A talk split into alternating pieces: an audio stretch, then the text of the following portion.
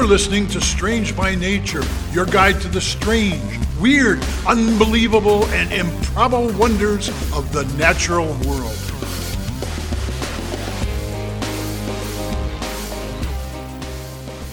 Hello, everyone. Thanks for being here today. I am Kirk Mona, and I am joined today by Rachel Ginza and Victoria Thompson. We are all professional naturalists who together have scoured the world for weird and wonderful wonders just to please your mammalian brain's desire for novelty. Isn't that nice? Let's do this. Welcome back, everyone. Oh my goodness, we have a guest with us this week. Yeah, we got another guest. Oh, it's so exciting. I love having guests. This week we have Marika. Do you want to introduce yourself and say hi, Marika?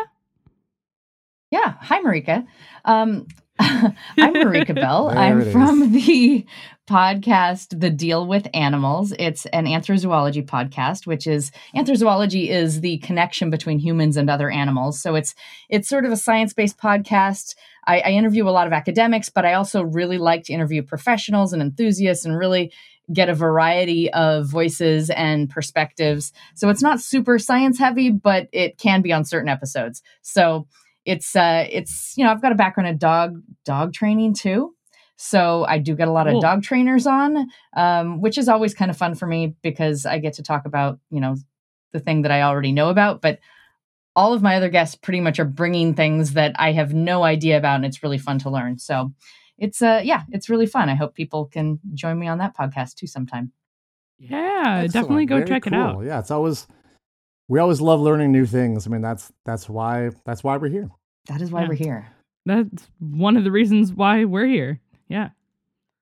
Yeah, Rachel, I think it's your turn to uh, kick things off this week. What do you It got for us? is. so on the show, we've talked about invasive species before. Um, Oh, and sure, truly, sure. truly invasive species are just organisms that happen to be very good at what they do and what they are Mhm. in a space that hasn't evolved with that organism where there's usually checks and balances in the ecosystem to make sure that one doesn't Right. take over. So That's a very nice that. definition, Rachel. Thank you. I thought really hard about it because I have a lot of feelings about invasive species, as I think we've heard from my buckthorn episode. But I mean, it is true. Like they just are plants that are really good at what they do, and we they're just growing in places we Yeah. don't want them to grow, and we brought them in, and now they're taking over and having negative impacts a lot of the time. Anyway, um, They're often some of the most amazing plants out there. Oh, exactly. Um, so let's talk about one of the most invasive plants in the world. Shall we? Oh, we shall. yeah So this plant was brought over to North America in the 1800s um, for decorative purposes, Okay. of course. Um, it's a very pretty perennial. It has like really nice leaves and flowers and things, and it was used as a privacy shrub because it grows really dense thickets. Um, Okay. Originally, it was found in Japan, uh, Korea, and Taiwan, uh, and China. uh-huh. And it can grow es- exceptionally quick, which we'll talk about. So today, I'm Do we talking get to about. I think I, I think I see where this is going. Yeah, you want to guess? Go for it. I don't know. Do we get? To, do I? I would love to try to. to. guess. I have two two Yeah, thoughts though, for but I want to hear. I want to hear more hints first. Oh, I was just going to say what it was. So if you have a guess, she was go say for the it. name. Okay. So. Is it? Is it the blackberry bush? Ooh, it is not. Oh, I was thinking kudzu. It is not. okay. But close. Okay, so But that's not really a bush. It's more of a vine. So Mhm. that's what's throwing me off. That's that's that's my second guess is knotweed. That's a good guess too. Today, I'm talking about Reynoutria japonica or Japanese knotweed. Yes. Yeah, there it is. I get it. The Japan, the Japan clue. There it was. Yep. hmm Um, so this w- plant is wild. Like clearly, you've heard about, you've heard of this, uh, Marika, and so have you, Kirk. Yeah. oh yes. Oh yeah, yeah, for sure. Okay. I really hadn't I'm guessing a lot of our listeners haven't. So Yeah, I really hadn't until I actually heard about it from um I heard about it from uh the Black Forager um who does a lot Hmm. of really cool like um foraging tips and things like that and she talked about this plant at one point. It was really cool. Um hint for later. So this plant is wild. Um it is quite literally under the World Conservation Society. It is listed as one of the most invasive species in the world. It's found just about everywhere except for Antarctica. On every continent. give it time. right? Um, so overall, it looks similar to bamboo in a way. It has these hollow stems that have those distinctive like nodes that bamboo has, Sure, sure. but hmm they're not related to bamboo really at all. so, eh. They're pretty, actually. They're you can really see why pretty. people wanted to bring them over. Yeah. Exactly. Um, leaf and stem wise, it looks and has been mistaken a lot for like dogwood and lilac. It has that heart shaped, uh, simple broadleaf. Um, it has these really Oh, pretty sure. like white thin flowers uh, in the early Mm-hmm. summer and spring. Um, that are just real. They are really really pretty, which I understand why you would want that as like a shrub between your house and your neighbors. I get it. I don't approve, but I get it. uh, and but truly, we're not here to like learn the identification and everything about this plant. We want the weird stuff, right? Uh, yeah. So we can look up what stuff. it looks like online if you don't know. Give me the weirds. Exactly. I'll have pictures of it on face on our Facebook and socials and things. Um so this plant uh is perennial. It it will grow up and die back every single year. Um hmm Okay. this plant can grow uh 10 to 13 feet or 3 to 4 meters every growing Rachel. season. I have a great joy- story about this one later, by the way. Oh, okay, good. The joys of the boreal forest. Yeah. right? Beautiful. Uh, so this plant, I'll just restart. Yep. so this plant can grow 10 to 13 feet uh, or Mm. three to four meters each growing season, which I Wow, think is that's insane. a. That's a large amount. that's that's They at least two so. Rachels. that's very quick. Yes. Two Rachels. Oh man, and it's like in a dense thicket. Um, that means that its growth rate is eight inches per day in height. What? Yeah, Eight inches a day? eight inches a day. Work. If it's going eight inches a day, I mean, it- it must get to its height and then stop. It's not growing Yeah. throughout the whole growing season then. Right. Okay. It gets to a So, like, certain eight height. inches a day for a whole growing season, it's going to be the tallest of the Empire State Building. right. No, it, it does reach a max height. Um, Okay, but okay. still, that like when it Most grows, it grows eight uh, up to eight inches in height per day, which I thought was like, I'm That's sorry. astounding. You could Yeah. probably sit and watch this plant actually grow Yeah, in real time. amazing. I mean, if that's what you want to do in your free time, that is, you know, weird. I mean, you know, there's worse ways to spend your time. watching paint dry. Yeah. Um, so this is a really uh, hardy plant, as is. I mean, it's an invasive species for the most part. So, except in like its native range. So, obviously, it has some really hardy conditions. So, Japanese knotweed can survive drought. It can survive high salinity, erosion. Uh, it actually um, thrives in disturbed soils uh, and can actually survive a variety of pH levels and different types of soil. Um, the roots, which are also crazy, um, are rhizomous, which means that it can sprout up from from just the roots.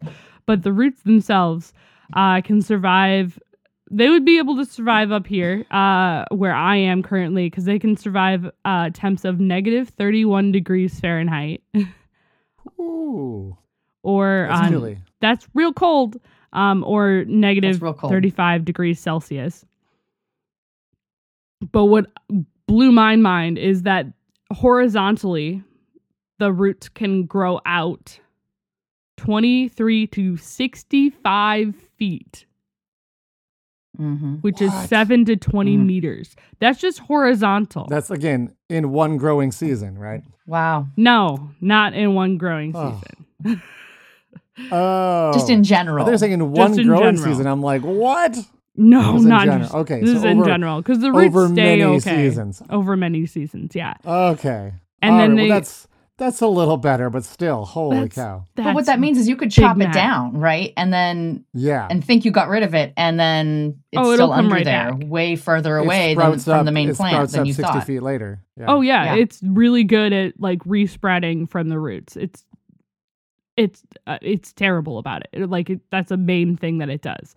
Um but it also most plants that I've found is if they grow out really wide, if they grow horizontally really wide, they don't tend to go very deep. Um, because they're putting a lot of Oh, their energy out. Okay. That's what I've found at least with plants. Like they tend to do that. Mm. This one doesn't do that. Um, it can grow about 10 feet or three meters down into the soil, which of course makes removal extremely hard. How do you, yeah, Very you can't hard, dig yeah. it ten feet out. Yeah. No, and if you miss one little root, one little rhizome, it will sprout right back up. hmm Like Oh, no no problem. Yeah. So, and this root system is so strong that if it finds any sort of like crack or weakness in any any like concrete foundation or a building or a road or retaining wall, it is actually damaged and like it has like grown into houses before. Like this plant is insane. Oh yeah, I've seen I've seen photos. It's wild. Like growing right through asphalt, right through concrete, like Mhm. just busting its way through. it like Mhm. any sort of weakness, it will find its way and just go at it, which is c- It's a wild to crinoid. me. Ugh, it does what it wants. uh, so what can we do, right? So there's obviously there's the physically pulling the young shoots, and you can smother it and you can cut it back and treat the um the root uh system so that way it doesn't resprout, and that's what a lot of um a lot of people are doing, including the National Park Service. But you can also take the young shoots and you can actually eat them. So you can harvest Then, the yeah, I young. thought that's where you're going. Yeah. So the young did not know shoots are apparently similar to rhubarb in taste, and you can prepare them. They're pretty sour, but if you like prepare them similarly to rhubarb and you consistently harvest and eat young shoots, it prevents over a few years. It'll actually prevent new growth from coming back, um, and you get a fun, tasty snack. So there is that. So basically, like a strawberry knotweed pie. Exactly. Yum. I'll give it a shot. I really want to try it now. Although I, I hope to I hope to not run into any knotweed anywhere near me. But right? Mm. Um, so that's what I have for you all this week. Uh, my sources were the National Park Service, Wikipedia, and several different states' DNR pages. Um, yeah. yeah, there's a lot of state DNRs that are real keen on Mhm. educating the public about the horrors of knotweed. Oh, Thank yeah. you, Rachel. Yeah. So we're going to take a quick break. And when we return, we'll have Marika.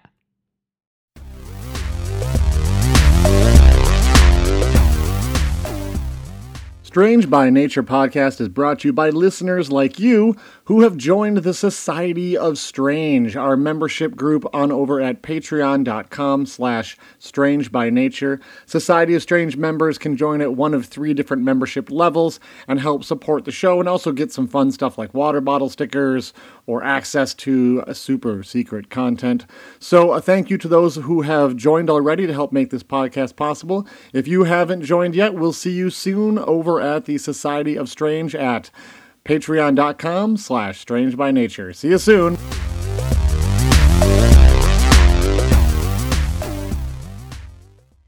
Okay, we're back from our break, and now it's my turn. So I Yay. want to astound you all, yes, with um, what I've learned from a recent book I've been reading called An Immense World by Ed Yong. Is this one that you guys have Oh, yeah. heard about yet? Hmm. Uh, I know Ed Ed Young, uh, but I, I'm not familiar with his uh, with the, with this particular book. Okay, so it just recently came out. Chapter two and three is kind of what I'm going to be focusing on here because it just blew my mind. And if you haven't read the book yet, I mean, the whole thing is mind blowing. Like Right. almost He's every great sentence, I'm just like, what are you kidding me? So, so this is what I want to focus on eyes and how eyes perceive color. Ooh. Yeah.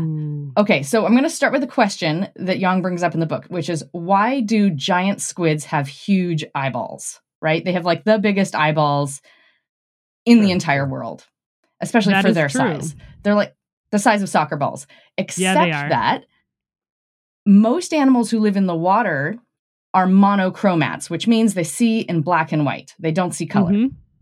You don't Sure. need color vision underwater. Uh, it's just not necessary. So most most animals underwater have not evolved color vision.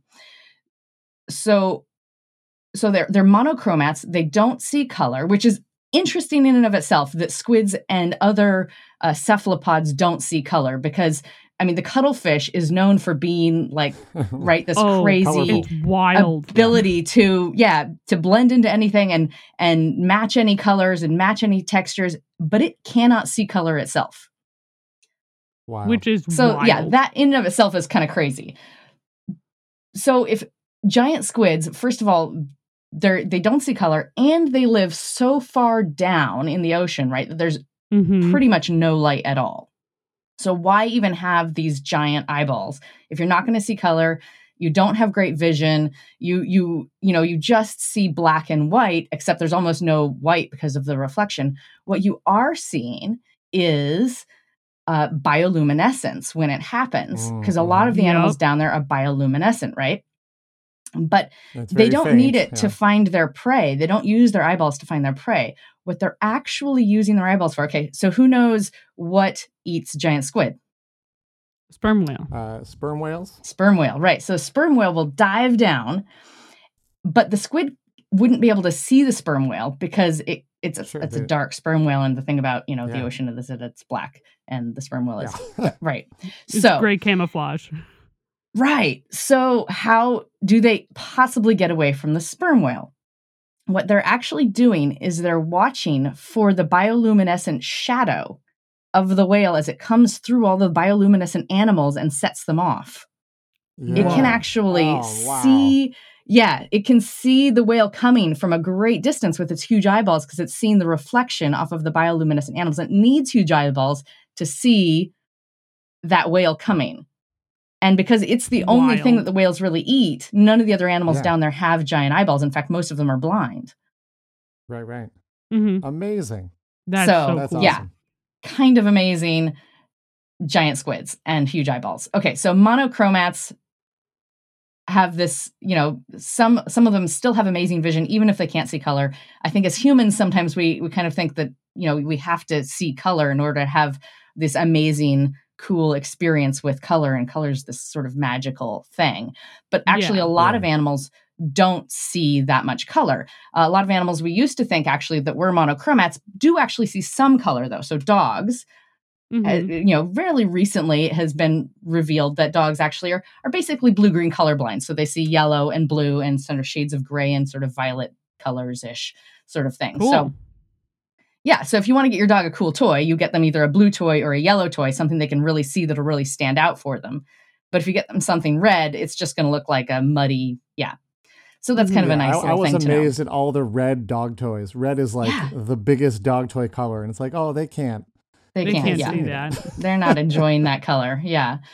That's for the humans. They're the ones. yeah making that's for the humans yeah so humans are what's called trichromats so we have three cone cells and we get to see red right and we get to see yellow and we see blue and then if you kind of think of that as a as a, as a triangle we see red Mhm. yellow and blue and then everything that those colors mix Make. with right so Right. that makes Right, right. our rainbow our color spectrum Like your But- primary and your secondary yes, colors. Yeah.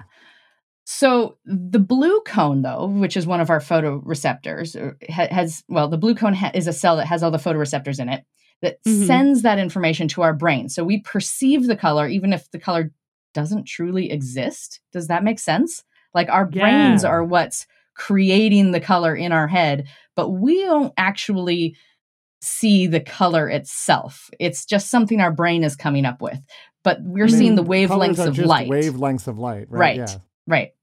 So there's a wavelength of light that is a UV wavelength, and that is actually a photoreceptor on the blue cone. We should technically be able to see it, except we can't because we have lenses that let us have very, very uh, good vision typically, unless you're like most of us that need glasses.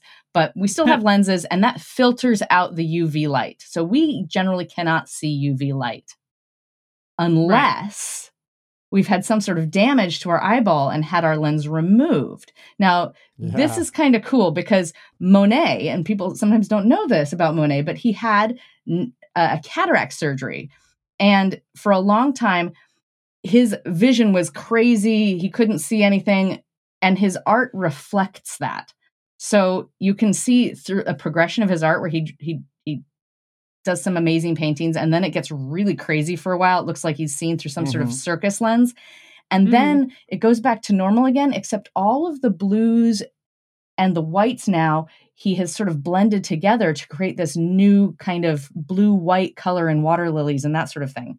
Now you can see all this at sciencehistory.org. Uh, an article written by Sam Kean on January 11th, 2022 shows this progression.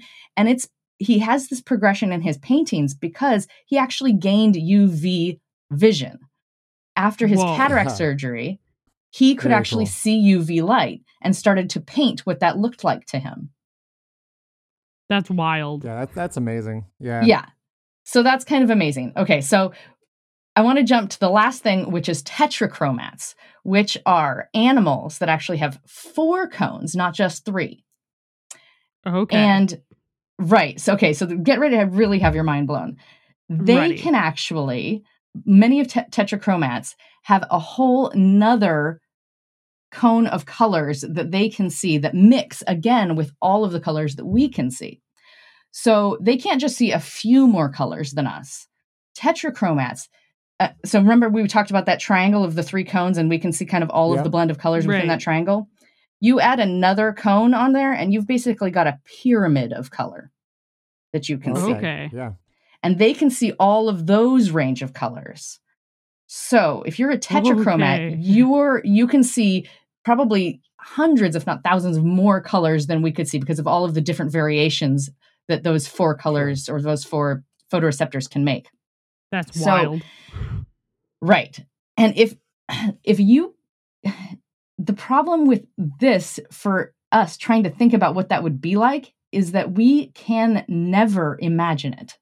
Because you can't even make a device where it's like, okay, so let's like look through this device and that will show us these other colors, right?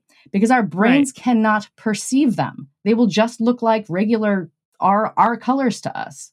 Mm-hmm. We Right. can't see it no matter what. We can't imagine it. We know it's there, but we can't create some sort of thing to let us see it.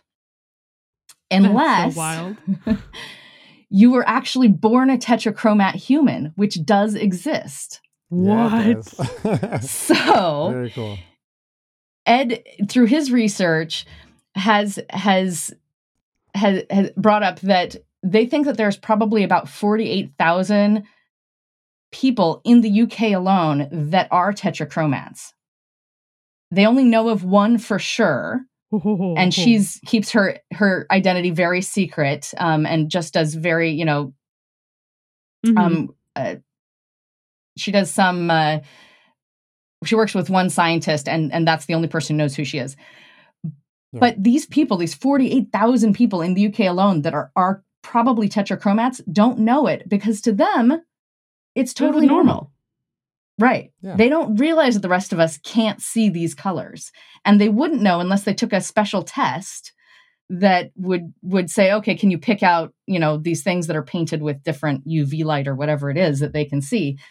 Sure. I mean, to us, You it just might don't just look know. like look at these eight squares. And we're like, yeah, they're all Yeah. blue. And you're like, no, these are all different shades of blue, you know, or whatever, you know. Right. And so it's like they just have such finer tuned vision, which is really cool. That is so Yeah. wild. So that's that is my that is my uh information for today. I hope I completely blew your minds. There's so much more Yeah. in that book Oh and I'm not even like in through the 6th chapter yet. So just yeah.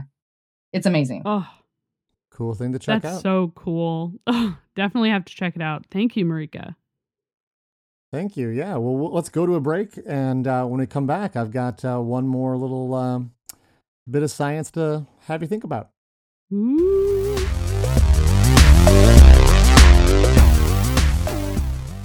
Hey, welcome back, everybody. This week, I wanted to take a slight detour to a strange corner of nature that we've been to before, but we haven't ventured into in a while. I want to talk about extinct extinct species. So no, no, don't worry. Uh, we've got plenty of strange living species left as fodder for the show, but once in a while, it's fun to look uh, to the past and realize that. Uh, as strange as animals are today, the wide variety of options uh, that have been tried and discarded by uh, evolution throughout the years, uh, you know, has created a, a staggering and fascinating mismatch of you know animals. So Oh, 100%. this week, yeah, this week I've been thinking about the Dunkleosteus. I know I want to The say right off what? the bat, the Dunkleosteus, and l- like all good scientific names, there is ongoing debate about how to pronounce this one. Of Some course. people prefer to say Hmm. Dunkleostis uh, instead of Dunkleosteus because I think Dunkleosteus sounds more sort of It's British, like isn't it? That's the how the British do it. well, Right. yeah, or it's it's just sort of some of the it sounds like some of the maybe the dinosaurs and things that we know. Um, Right. But after actually, this this species was named after a guy named David Dunkle. So what a name. in deference to in deference in deference to the the guy it was actually named after, I'm I'm going to go with a pronunciation that actually sounds like his name. Uh, so when it comes to these creatures, well, first off, I, I need to confess something. Uh, I am not a big fan of swimming in lakes. Uh, yes. I've gotten better about it over the years. Uh, and during the pandemic, we actually bought uh, a, like a cheap boat so we could get out of the house and enjoy the many of the, The lakes lake. that the area I live in is fa- is famous for. Uh, but and being able to get out on the water and away from the weedy shore, boy, that sure helps because I just can't stand the feeling of like plants on my legs when I'm swimming. Uh, I will admit That's though, fair. Weird things I'm about not a fan. I'm not a fan of there being fish in the water I'm swimming in. Okay, so sure it's Uh, rare, yeah. but once in a while, you do hear stories about like a big muskie deciding it wants to take a nibble on someone's toes and hands. Uh, and by nibble, I mean the kind of bites that require a trip to the urgent care for 13 stitches. Uh huh. If you are curious, a cursory Google image search will turn up lots of really gross photos uh, and make you also not keen on swimming in lakes. They will not be on our social So- media. Uh, no, you have to look those up yourself. I, I don't think I'm being irrational. I just don't like being eaten, which I think is a very rational thing. I mean, that's why I don't like Some pineapple. people, yeah, exactly. the the fruit that eats you back. Now, some people do love water, uh, and they're simply drawn to it. They want to be in the ocean or lakes at all time. And look, that's fine for like those human merfolk. Uh, but I know the truth. There have always been things in the water willing to eat us, right? Right. So I am thankful, ever so thankful, that Dunkel Dunkleosteus is not currently one of the critters we need to worry about. In order for that to be an issue, we need a time machine to venture back to when North America was an ocean. Uh, the, they were around during the Devonian period, so about 382 to 358 million years ago. hmm Quite a long time ago. Just Uh, a tad. So we are talking about a we are talking about a fish here, but it's probably important to note that we're talking about a very big fish. Interestingly, we don't know how big they were, at least not exactly. Much of a Okay. fish, um, like any fish, is made out of soft tissue, and that's Mhm. going to rot away before it can be fossilized. Now, little Hmm. tiny fish, I've got a little tiny fish fossil here in my house. Uh, they can fossilize just just fine, as they can be rapidly covered over by, say, mud from a storm. But a big fish, like a really big soft fish, is going to be very difficult to turn into a fossil. Current best estimates for the size of this creature are between 10 and 33 feet in length. Hmm.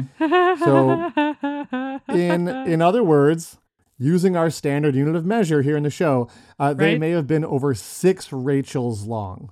I don't like that. So, yeah, I don't either. That's real. I'm not swimming in that water. Now, um, size is not necessarily what makes something intimidating. There's some real gentle giants uh, out there in the ocean, the but I think we whale. can be pretty. Sh- yeah, I think we're pretty sure that uh, Dunkleosteus was not one of them. We know we only know they exist because their, you know, their bodies didn't fossilize, but their heads certainly did, and they are. Oh, they're they're just they're terrifying. oh, good. Um, yeah, I have a photo uh, for both of you to look at. oh, Okay. So Oh, take a look. look. Oh, what do this. You can get you- a plushie Dunkleosteus. Oh, you can get a plushie. That that's amazing.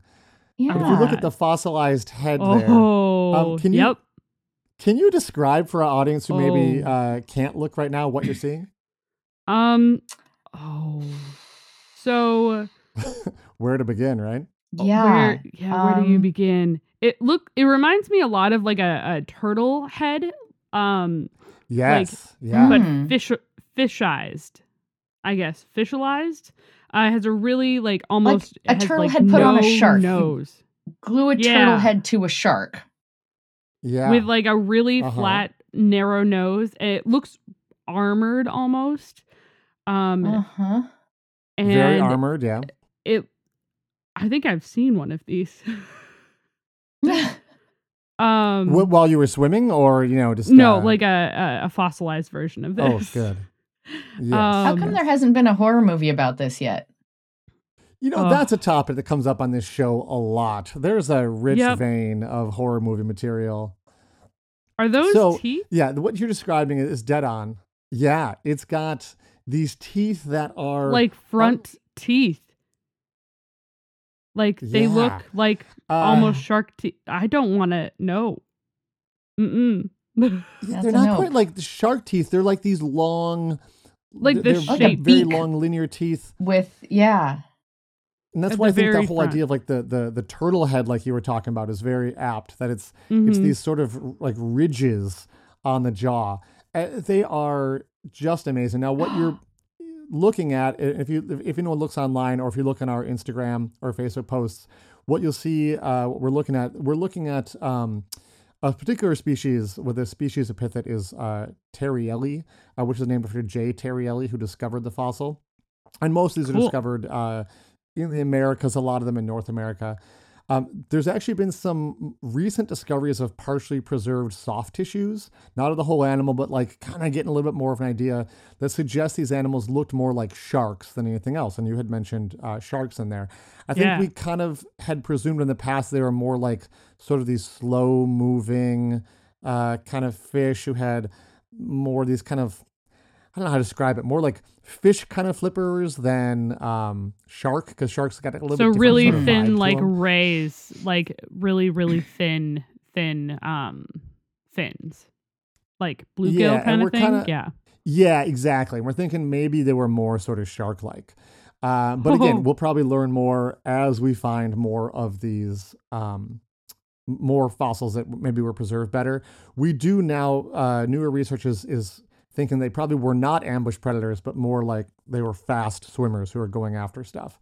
So Mhm. let's talk about those jaws though, because uh, you know I realize that modern day shark mouths are scary. I mean, they're very scary, but this thing is just scary and destructive in a completely different way. And Right. re- like I said, it does remind me a bit of what a snapping turtle head might look like if it was armored, uh, had Mhm. serrated edges along the beak there, and was from like a 30 foot long turtle. That's kind of the vibe we're we're going for here. Yeah. The fact that they're like embedded in the jaw is what's getting me. Yeah, I mean, you know, and of course we don't know. Whenever you're looking at a fossil, you, I love those things. We talked about this on the show before, where there's like the they'll take a modern animal and they'd be like, here's what uh, you know, if paleontologists found a hippo, what they'd probably what the artist would assume a hippo looked like based just on the the skull. And of course, it's completely wrong because like we don't have that soft tissue. And not to like dunk on you know the paleo artists, they're they're doing the best in trying to make, and we we've gotten better at, at figuring what these things might have looked like, but. Sometimes there's crazy soft tissue structures that you never would have imagined are there. So, um, but yeah, the the look we're going for here is pretty wild, and those sort of serrated, armored teeth in the head are, are just wild. But the jaw itself has a really interesting mechanism to for opening and closing that meant they could snap open and closed extremely fast. So Oh, researchers have done some some math and whatnot, and they estimate that this animal could open its massive jaw in 20 milliseconds.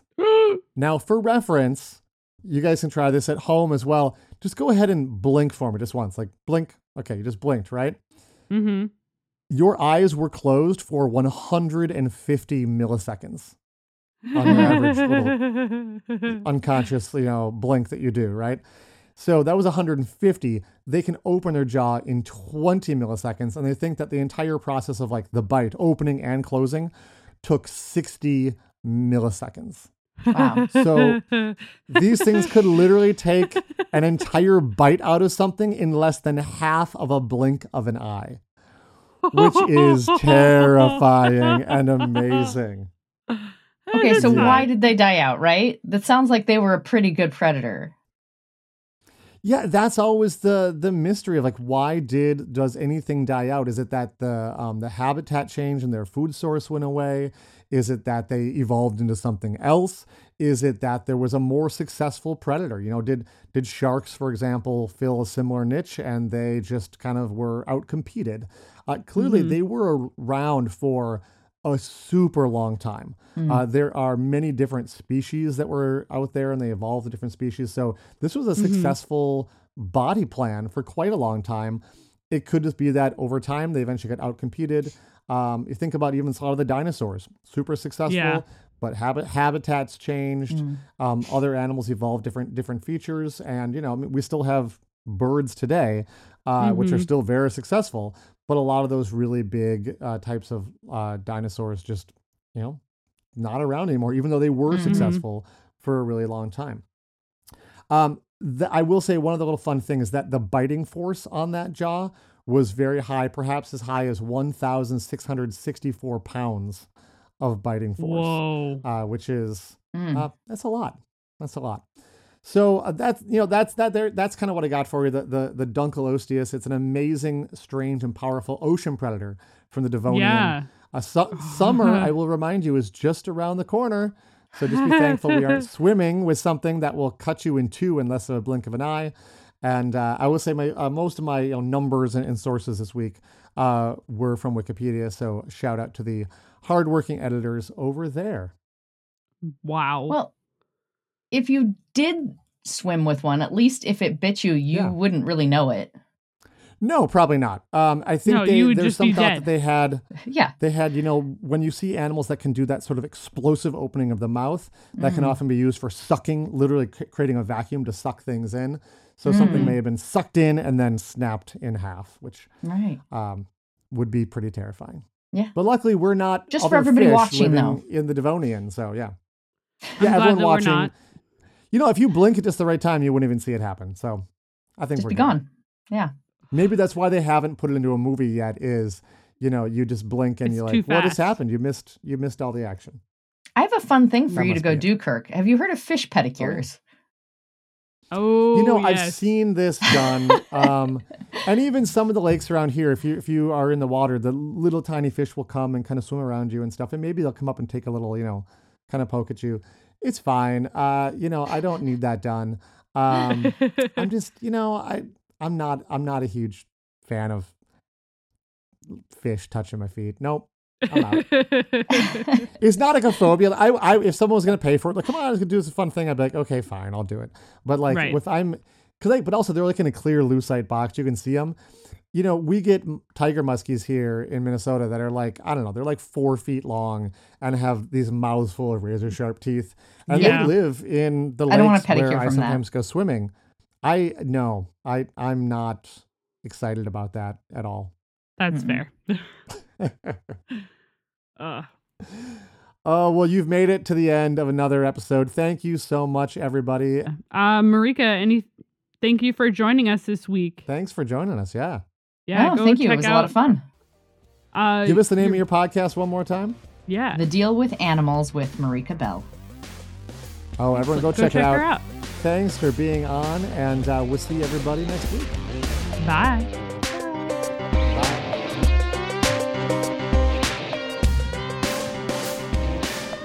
Thanks everyone for listening to today's show. Be sure to subscribe.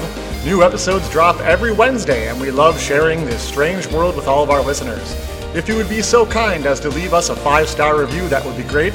It lets other lovers of the strange discover the show.